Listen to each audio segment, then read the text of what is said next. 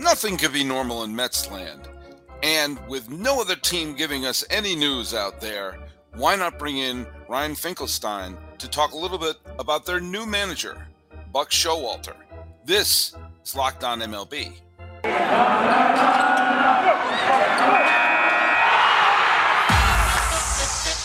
You are Locked On MLB. Your daily MLB podcast. Part of the Locked On Podcast Network. Your team every day. Hello, baseball fans, and welcome to Locked On MLB, part of the Locked On Podcast Network, where it's your team every day. This is the daily podcast. We talk about all of Major League Baseball. I'm your host, Paul Francis Sullivan. If you're watching on YouTube, you can just look right there. My lower third tells you that you can call me Sully. Thank you so much for making Locked On MLB your first listen, as we're available for free on all your favorite podcasting platforms and here on the YouTube. Now, today's date is the 22nd day of December. It is the second shortest day of the year. You if, you, if you're behind in your shopping, wow. But I can tell you one team that is not behind in their shopping. It's the Mets because they just bought themselves a manager. Okay. Wasn't that a line from Rocky? Didn't Mickey said, You need a manager? Well, the Mets have got one, and not a bad one to boot. Now, scratch my nose and tell you that this show is available on Locked On MLB Pods on Twitter and on Instagram. I'm at Sully Baseball on Twitter, Sully Baseball Podcast on Instagram. If you have a smart device, be sure to tell it to play Podcast Locked On MLB or check out some of the other great shows on the Locked On Podcast Network, including Locked On Bets with your boy Q and expert analysis from Lee Sterling. Or how about this? Why not Locked On Mets with Ryan Finkelstein, who's been a frequent guest on this show? So frequent that he's coming on yet again right now. The presser just happened. Ryan, where are you? There you are. How you doing, man? doing good. Doing Yeah. really good. Well, look at this is uh I had Todd Radom on a couple of days ago and we were talking a little bit about this hiring. Uh, it was the day the day it was announced. I think it was what Saturday or Sunday it was announced. Yeah. And um I think we both had uh you know I I had positive thoughts about it. But uh, you're a Met fan. Tell me a little bit about what you think about the fact that they've gone the complete polar opposite from their last two managers that they've had. I- I They've gone think- for gone for the, uh, a really experienced one. Yeah, I think that's a good thing, right? If, if things weren't working, let- let's go for a change. And uh, I mean, look, we knew that Buck Showalter was going to win the introductory press conference. That's what he's great at. He's great at talking to the media. Uh, got a lot of good one-liners in there. Everyone was laughing, having a good time. But what he brings is legitimacy to this team. This is a team that's trying to win now, and you couldn't have found a, a better win now manager on the market than Buck Showalter. Yeah, yeah. I mean, when you look at his career, I mean, I've already seen some of the knuckleheads on Twitter say, you know, he's only had one team go to the ALCS, but Aaron Boone's done better than that. Like, you know, like just you want to give them a forearm shiver to the face because uh, he has he actually has a very similar career to Dusty Baker. When you think about it, Dusty Baker has jumped from team to team, and teams have won where he's landed. And you know the Yankees. Lest we forget the revisionist history of George Steinbrenner, that the Yankees were a absolute mess and embarrassment when he was sent to his exile on Elba uh, for trying to remember remember folks this is what steinbrenner was he was always a winner he was trying to dig up dirt on dave winfield illegally and for the second time in his career he was suspended. And as, what happened in all times in his career when he was suspended they built a great team. And he was suspended in the 70s they built a great team they were suspended in the early 90s and showalter and stick michael essentially laid down the groundwork of what became the great dynasty that Joe Torre inherited. And the Diamondbacks won the World Series the groundwork that Buck Showalter laid down because it was an expansion team. The Rangers got to within one Nelson Cruz timed leap from winning the World Series. And a lot of that was groundwork that Buck Showalter put down. And he got the Orioles to the ALCS for the first time since 1997. So those were not exactly robust franchises. The Diamondbacks didn't even exist. So I think this is a great this is a great signing for the Mets, in my humble opinion. Absolutely. And I think that the best part uh, when it comes to this job for Buck is you don't think there's much building that's required after what the Mets just did this offseason. After they brought in Max Scherzer. Actually, one of the funny parts of the press conferences, you're not allowed to say any of the players' names. And at one part, Buck was so good throughout the first, I'd say 30 minutes of the press conference. And eventually he says Marte, Escobar, and then catches himself and basically just has to stop answering the question midway through. It was a one of the highlights of the press conference. But this is a team that is built to win now, and Buck can come in and just try to to bring up that winning culture, which obviously hasn't been there with the Mets the last couple of years. It's so absurd that you're not allowed to say their name. It was like we're oh, supposed oh, to act like we're supposed to act like that. I mean, he's come in to manage players. What, what, are you going to talk about? You're going to you're going to talk about Tiger King? What are you going to be talking about during this press conference here? Slightly dated reference, I realized by saying Tiger King. I was just trying to think of something on Netflix. And there's a season two. I think right. season two came out recently, so it's oh, not really? dated. Yeah, season two. What the I, hell else is there to talk about? Did, unless they found out that she really did feed her husband to the goddamn tigers, I, then what the heck are we talking about? I think and that's spe- what they tried to do. and speaking of the Tigers, um, Scherzer was managed by Brad Ausmus. And I think I mean I was talking. I was maybe I had you on. I was talking about that. I thought Ausmus was because he worked with Eppler with the Angels. I thought Ausmus was the front runner for the job. And the interesting thing is, is that Scherzer was managed by Ausmus and was basically nudges. Who do you want to see be the manager? And he endorsed Showalter. Of course, Showalter has a good track record of bringing you know, of bringing winning baseball to different franchises. But it was telling that the one manager that Scherzer did pitch for, uh, he was not eager to bring there. And it's also telling that after one year of being managed by Brad Ausmus, he hightailed his butt to Washington. Um, I, I, think once Scherzer endorsed Showalter, that signed it. It was kind of like he, we've brought Scherzer in to bring a title to the to Queens. Who do you want? What do you want to make happy? Do you want, would you like a mimosa? What would you like to have? I mean, so would you like Showalter or, or Ausmus? Oh, Showalter. You know, the minute that happened, I it was just written in stone that was going to be uh, Showalter. Yeah, I think when you are trying to entice a free agent like Max Scherzer, and he asks you, or you ask him which manager he wants, like you said, he goes Buck Showalter. You're you're not going to deny him of that. And obviously, the Mets had to make this a process. They had to interview other candidates, but it always felt like it was going to be Buck Showalter's job. You also know that Steve Cohen is enamored by the big name, so I think Steve Cohen was already probably leaning Buck's way. And then when you get that from Scherzer, that's just more confirmation bias that yes, this is the right decision. The players want it, the owner wants it. So let's just go all in on Buck Showalter. And again, I think it was the right call. It's interesting, and I, am going to make a strange parallel that's going on here. But you had two teams, and again, I'm, I'm not trying to pour any salt in the wound of what happened in the 2021 season with the Metropolitans, but you have two franchises that, for the bulk of the year, were in position to make the postseason in San Diego and the Mets. And both teams, like as I mean, as the Padres were a playoff team on Labor Day. You know, they were one of the wild card teams on Labor Day. And the Mets were still in first place in August. And so, you know, we're, we're deep into the year, past the trade deadline with those two teams in position. And they both finished sub 500, which gives you an idea of how they finished the season.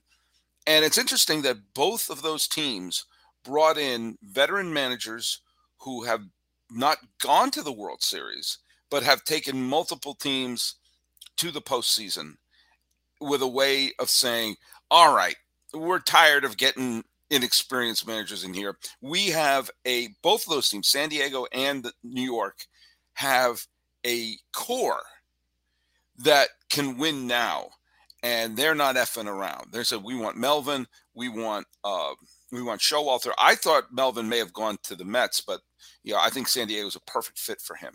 But uh, I think this is a perfect fit for both of those managers, and part of me would love to see that be the NLCS next year, uh, a Mets Padres NLCS.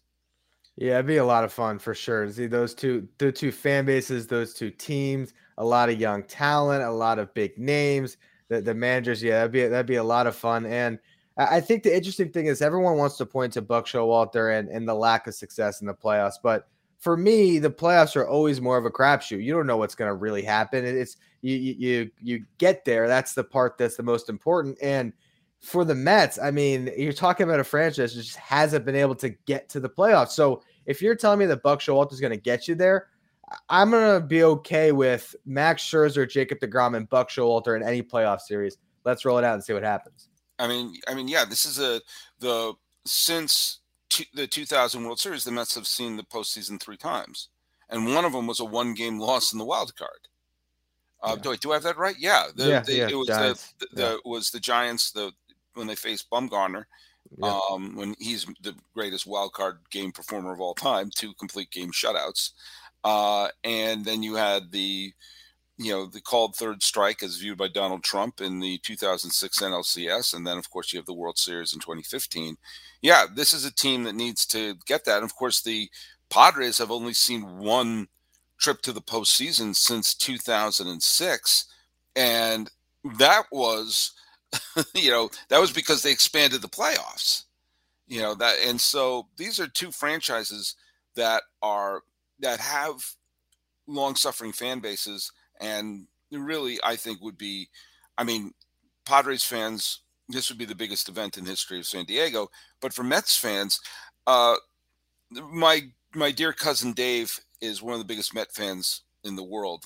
And even he wrote to me, I'm sick of 86. We have to win, if for no other reason than to talk about a team other than 86. So, and look at, I'm telling you something. If the Mets win the World Series in 2022, it is a surefire bet that they are going to be absolutely the most beloved team of a generation of Mets fans. And if you're going to make any bets, go to Bet Online, which is your number one spot for all your online bets. Head to the new website or the mobile device to sign up today. Receive your 50% welcome bonus on your first deposit. Use promo code Locked On to receive your bonus from basketball, football, NHL, boxing, UFC, right down to your favorite Las Vegas casino games. Don't wait to take advantage of all the amazing offers available for the 2021 season. BetOnline is the fastest and easiest way to bet on all your favorite sports, so don't wait to take advantage of all the new amazing offers. BetOnline, it's where the game starts. All right, we are here with Locked On Mets Ryan Finkelstein. And and I sense from you, and I know this is a dangerous thing to say to Mets fans, a tiny sense of cautious optimism moving forward into the uh, 2022 season with this team. Yeah, I, I think that's cautious optimism is a good way to phrase it. Uh, you know, you, you can win any offseason. And, and I think we saw it last year. The Mets maybe were one of the winners of the offseason, getting Lindor, and then it didn't pan out. So I think that that's the cautious aspect to it. But if I'm just looking at the team on paper and the additions that they've made by bringing in Starling Marte, Eduardo Escobar, Mark Canha, a lot of veteran bats in that lineup, having Max Scherzer, Jacob DeGrom, and Carlos Carrasco as the top of your rotation, I feel really good about that. The bullpen lost Aaron Loup, but other than that, it was a good bullpen last year. So out of the bullpens in, in two dire straits, and the Mets are likely to add more when we get on the other side of the lockout. So you look at all that, you look at the veteran manager. It's the best I've felt about the Mets going into a season in some time, but I'm always talking myself into the Mets every year. So again, that's where that cautious element uh, is brought into play. No, you know it's interesting that you know the the Mets do have some holes they still need to fill, as we witnessed with the Braves, who I don't know if you know this, but they actually did wind up winning it. Um, they made some of the right moves down the stretch, especially when they lost um, Acuna, who looked like he was going to be the National League MVP. If you had told me at the midway point that the Braves were going to win the World Series in 2021 with the year Acuna was having, I said, "Oh my God, he must have run away with the MVP." Um, so naturally, it was Soler and um, wait, what was what's his name? Uh, uh, the Rosario. guy Rosario. Thank you um, the, who they picked up mid-season as basically stopgaps become the big postseason hero. Which is the other thing to remember about a team like this is that they're going to go into this season. The team that's going to break, let's just, okay, let's just all assume there's going to be a spring training and everything. The team that breaks camp may not really be the team that is playing at the end of the year. And so I think sometimes people get a little too um, nitpicky about stuff here in Jan in you know December and January, realizing that this is going to be an aggressive team that is going to pick the the trees of folding teams because it doesn't matter if it's not filled with real Mets or true Mets. This is has to be a team that they push over because there's a real opportunity to win over this city. Yeah, and and there's you know Steve Cohen in his introductory press conference when he bought the team. I mean, he he pigeonholed himself in there. He said, uh, I, "I expect or I would like to win a World Series in three to five years," and immediately put himself on the clock to accomplish that. And it's one year down on that plan, so there is uh, some real stress to to win right now, and that's what they've been doing this off season. If you're trying to win now, you're trying to remove as many variables as you can. So you're bringing in veterans, and that goes along with the manager as well. So all this veteran experience coming together, you're hoping that the Mets will be in position. And like you said, you know, at the trade deadline, even before the trade deadline, when you can pick up other pieces if you need an arm in the rotation or an arm in the bullpen or another bat in the lineup. I think the Mets are going to be aggressive doing that. I think that's maybe why they're going to hold off the trade market in the offseason and address yeah. solely through free agency so that that farm system is as stocked as possible to make those moves if they have to throughout the year. Well, I mean, let's go on. Well, they obviously everyone remembers that they picked up Scherzer. Yeah. Um, they also brought in um, Marte. They brought in uh, Escobar, and they brought in Canha. And I mean, every one of those players are, you know, look at they're all veterans, and so they could potentially all break down. DeGrom could break down. Scherzer could break down. You know, these are all things that could potentially happen, or they could. It could be like a Clint Eastwood film, and they have one more good year left in them. And uh, yeah, that's uh, Scherzer is definitely the Clint Eastwood character in this particular. Yeah, come on, do you have one more ring left in you? And you know, I told you I was going to retire. You got to come out. We'll give you a two-year deal for all the money. Sure, but you got to bring in Showalter.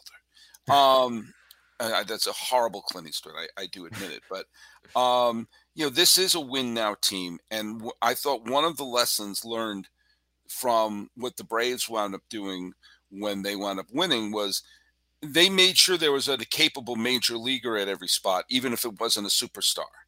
And I think, you know, I love Marte on this team. I think Met fans are going to fall. I mean, A's fans fell in love with Marte in half a season, and they loved Canha.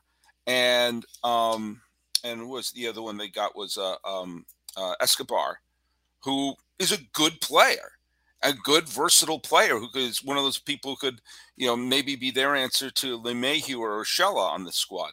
Um, I think it, uh, when you look around, you say, who's at this position? Who's at that position? You do the Abbott and Costello around the team, and every name you say is a major leaguer.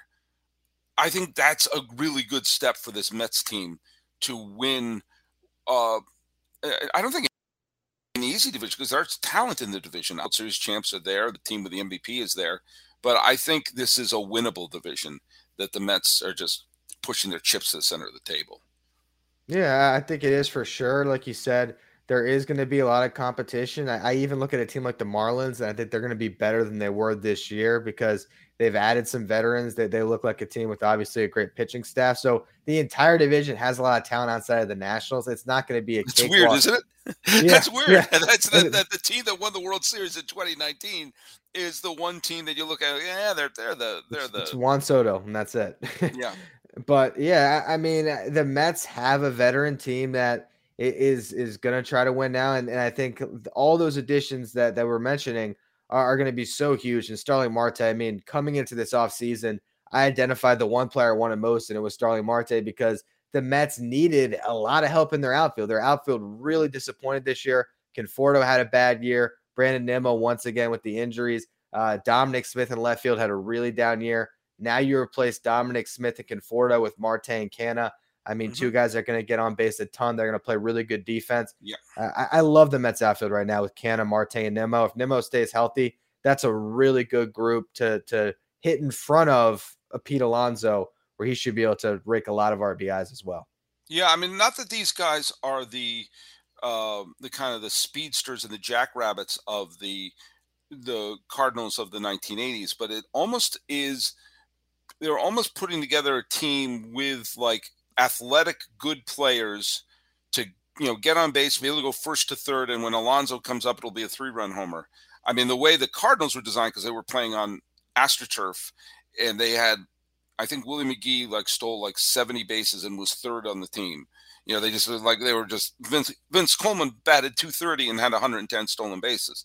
I mean, it was just they just everyone was just running top speed on that team and going first to third, and you know, and but there was a great emphasis, and they would have like Jack Clark in the middle of the lineup to hit the homer to be a three run homer. Um, it's not exactly that with the Mets, but I feel there's a little bit of they're trying to get good, athletic, versatile players to be there, not necessarily to have a lineup filled with 30 home run hitters, but to have a bunch of guys who can hit into the gap be first to third and wait for Alonso to, you know, go jack one out when it's his turn to come up. Well, there was so many times last year where the Mets were, you know, one of, if not the worst team in baseball when it came to hitting with runners in scoring position. And I think the one thing that veteran experience brings is it brings guys that can, you know, hit the sacrifice fly when there's one out and a man on third. And, you know, even having Robinson Cano back, as much as everyone's going to point at the contract, when you're when Steve Cohen's team and the contract doesn't matter as much, and he's yeah. just a DH and a bat off your bench. I mean, he brings a bat that I think will help the Mets in those situations as well. So I look at the roster as a whole and so much veteran experience that you would expect that the lineup wouldn't go through the same lows they went through this past season. Well, look, before we get on about the rest of it, I do want to point out something here that we need. The Mets are getting a nice little boost of energy from these veterans that are picking up. And I think it would be a great pick me up for the team, kind of like a built bar. Now, look at built bars remain the best tasting protein bars out there. And this holiday season, grab the protein bar that tastes like a candy bar, or even better than a candy bar. Built bar, filled with so much holiday goodness, rich with decadent flavor, covered in chocolate, but with amazingly low in calories, net carbs, and fat, high in protein. You get the best of both worlds delicious and healthy. You got so many flavors. You got mint brownie, cherry, double chocolate, cookies and cream, peanut butter brownie. My personal favorite is raspberry. Now, do you love your marshmallowy treats? You want to go dunk something in your cocoa? Grab yourself a Built Bar and look for some of those marshmallowy treats around the holidays. You get your hands on the Built Bar Puffs. They're light, they're fluffy, they're marshmallowy, through and through. Different flavors, all covered in chocolate, taste so good you won't believe it. They're filled with protein.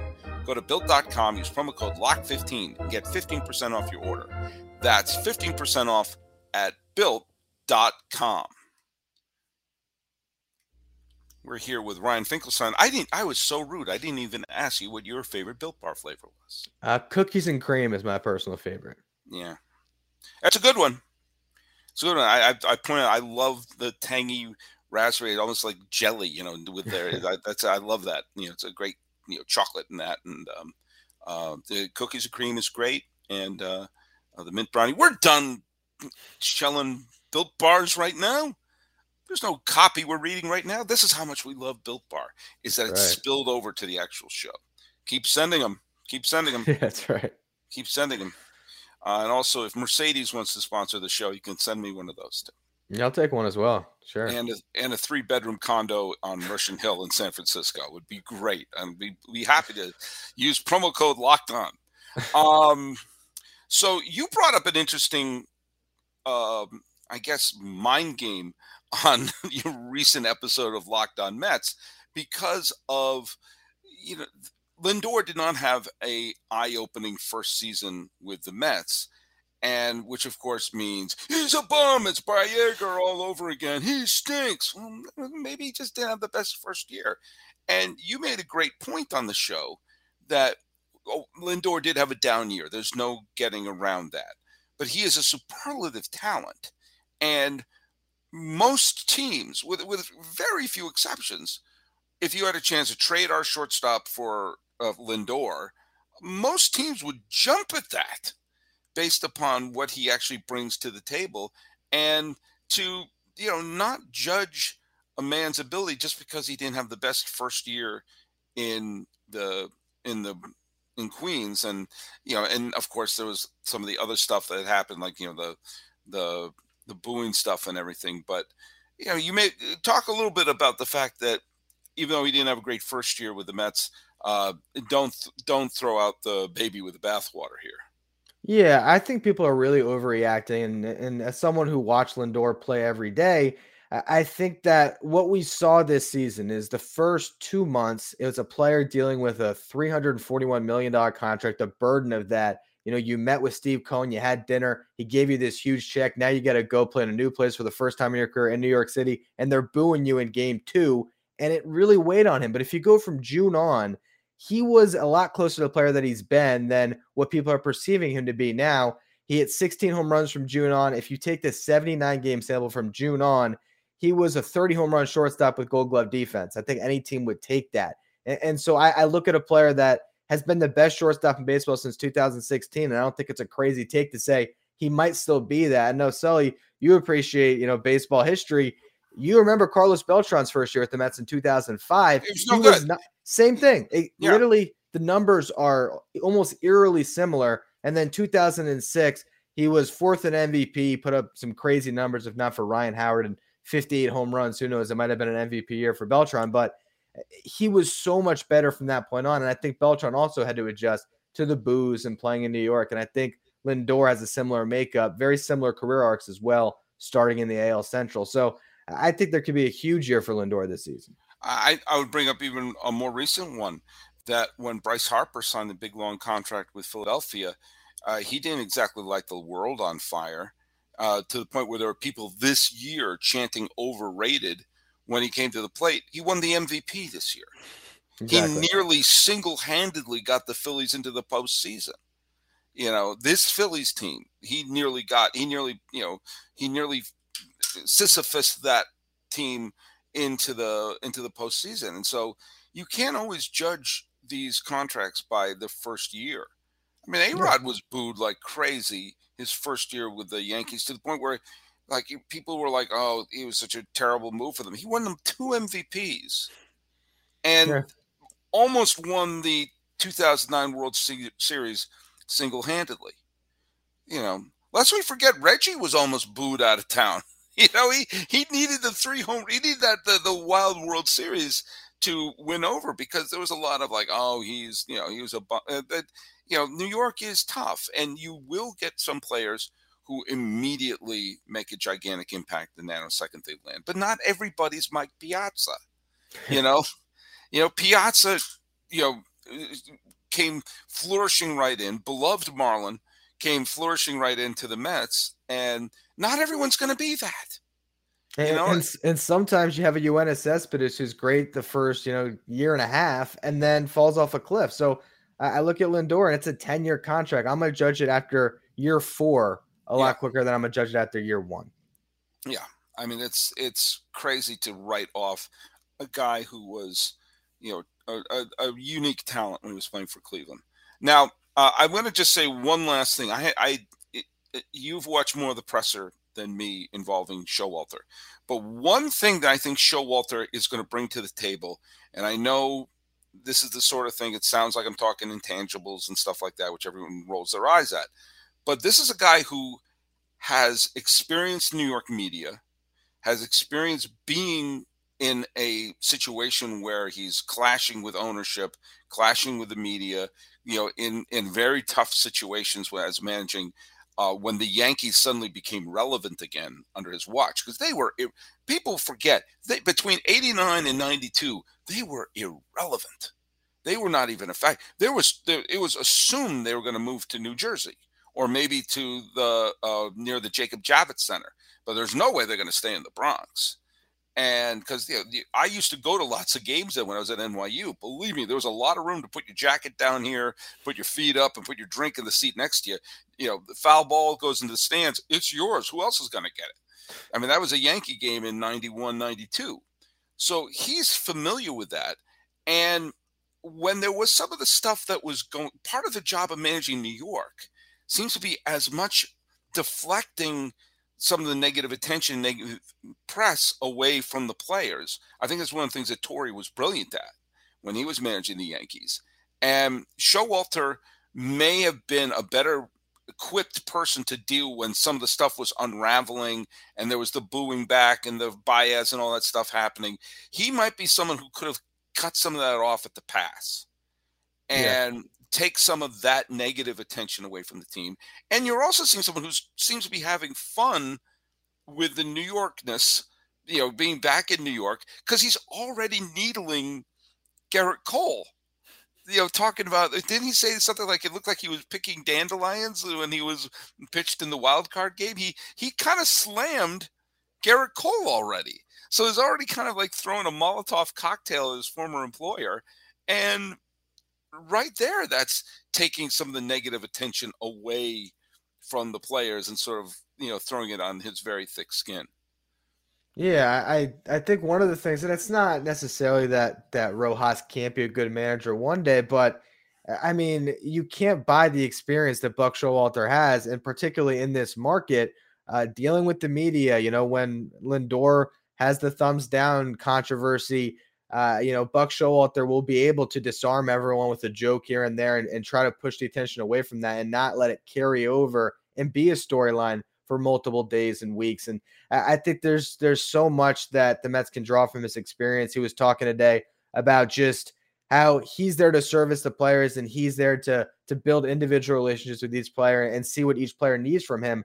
I don't think anyone is more equipped for that element of managing either. Just the the the personalities he's come across across his long baseball career. I think he's going to be perfect to deal with all the big personalities that are surely going to be in that clubhouse this year. Remember, he was the manager of the Rangers during the A Rod lunacy. You know, and he if he could deal with that insanity, uh, I think dealing with the Mets is going to be a, a walk in the park for him. Um, look at I I think it's an ideal, and again, I, you make it. I mean, look at Rojas. Uh, may very well be a fine manager. Um, and he obviously comes from great baseball lineage, part of the Alou Rojas uh, clan. And he just was someone, he was in an unfortunate situation. He was thrown into the midst when Beltran was suspended. So he wasn't, he knew he was not the first, second, third, or probably even eighth choice for the job.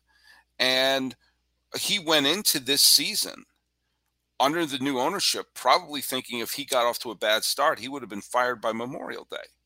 And yeah. so there was a little bit of his managing for his life and they were in first place until August. So he probably bought himself the rest of the year. But when you know when the bottom fell out, I think everybody knew that you know he was you know he was all but gone.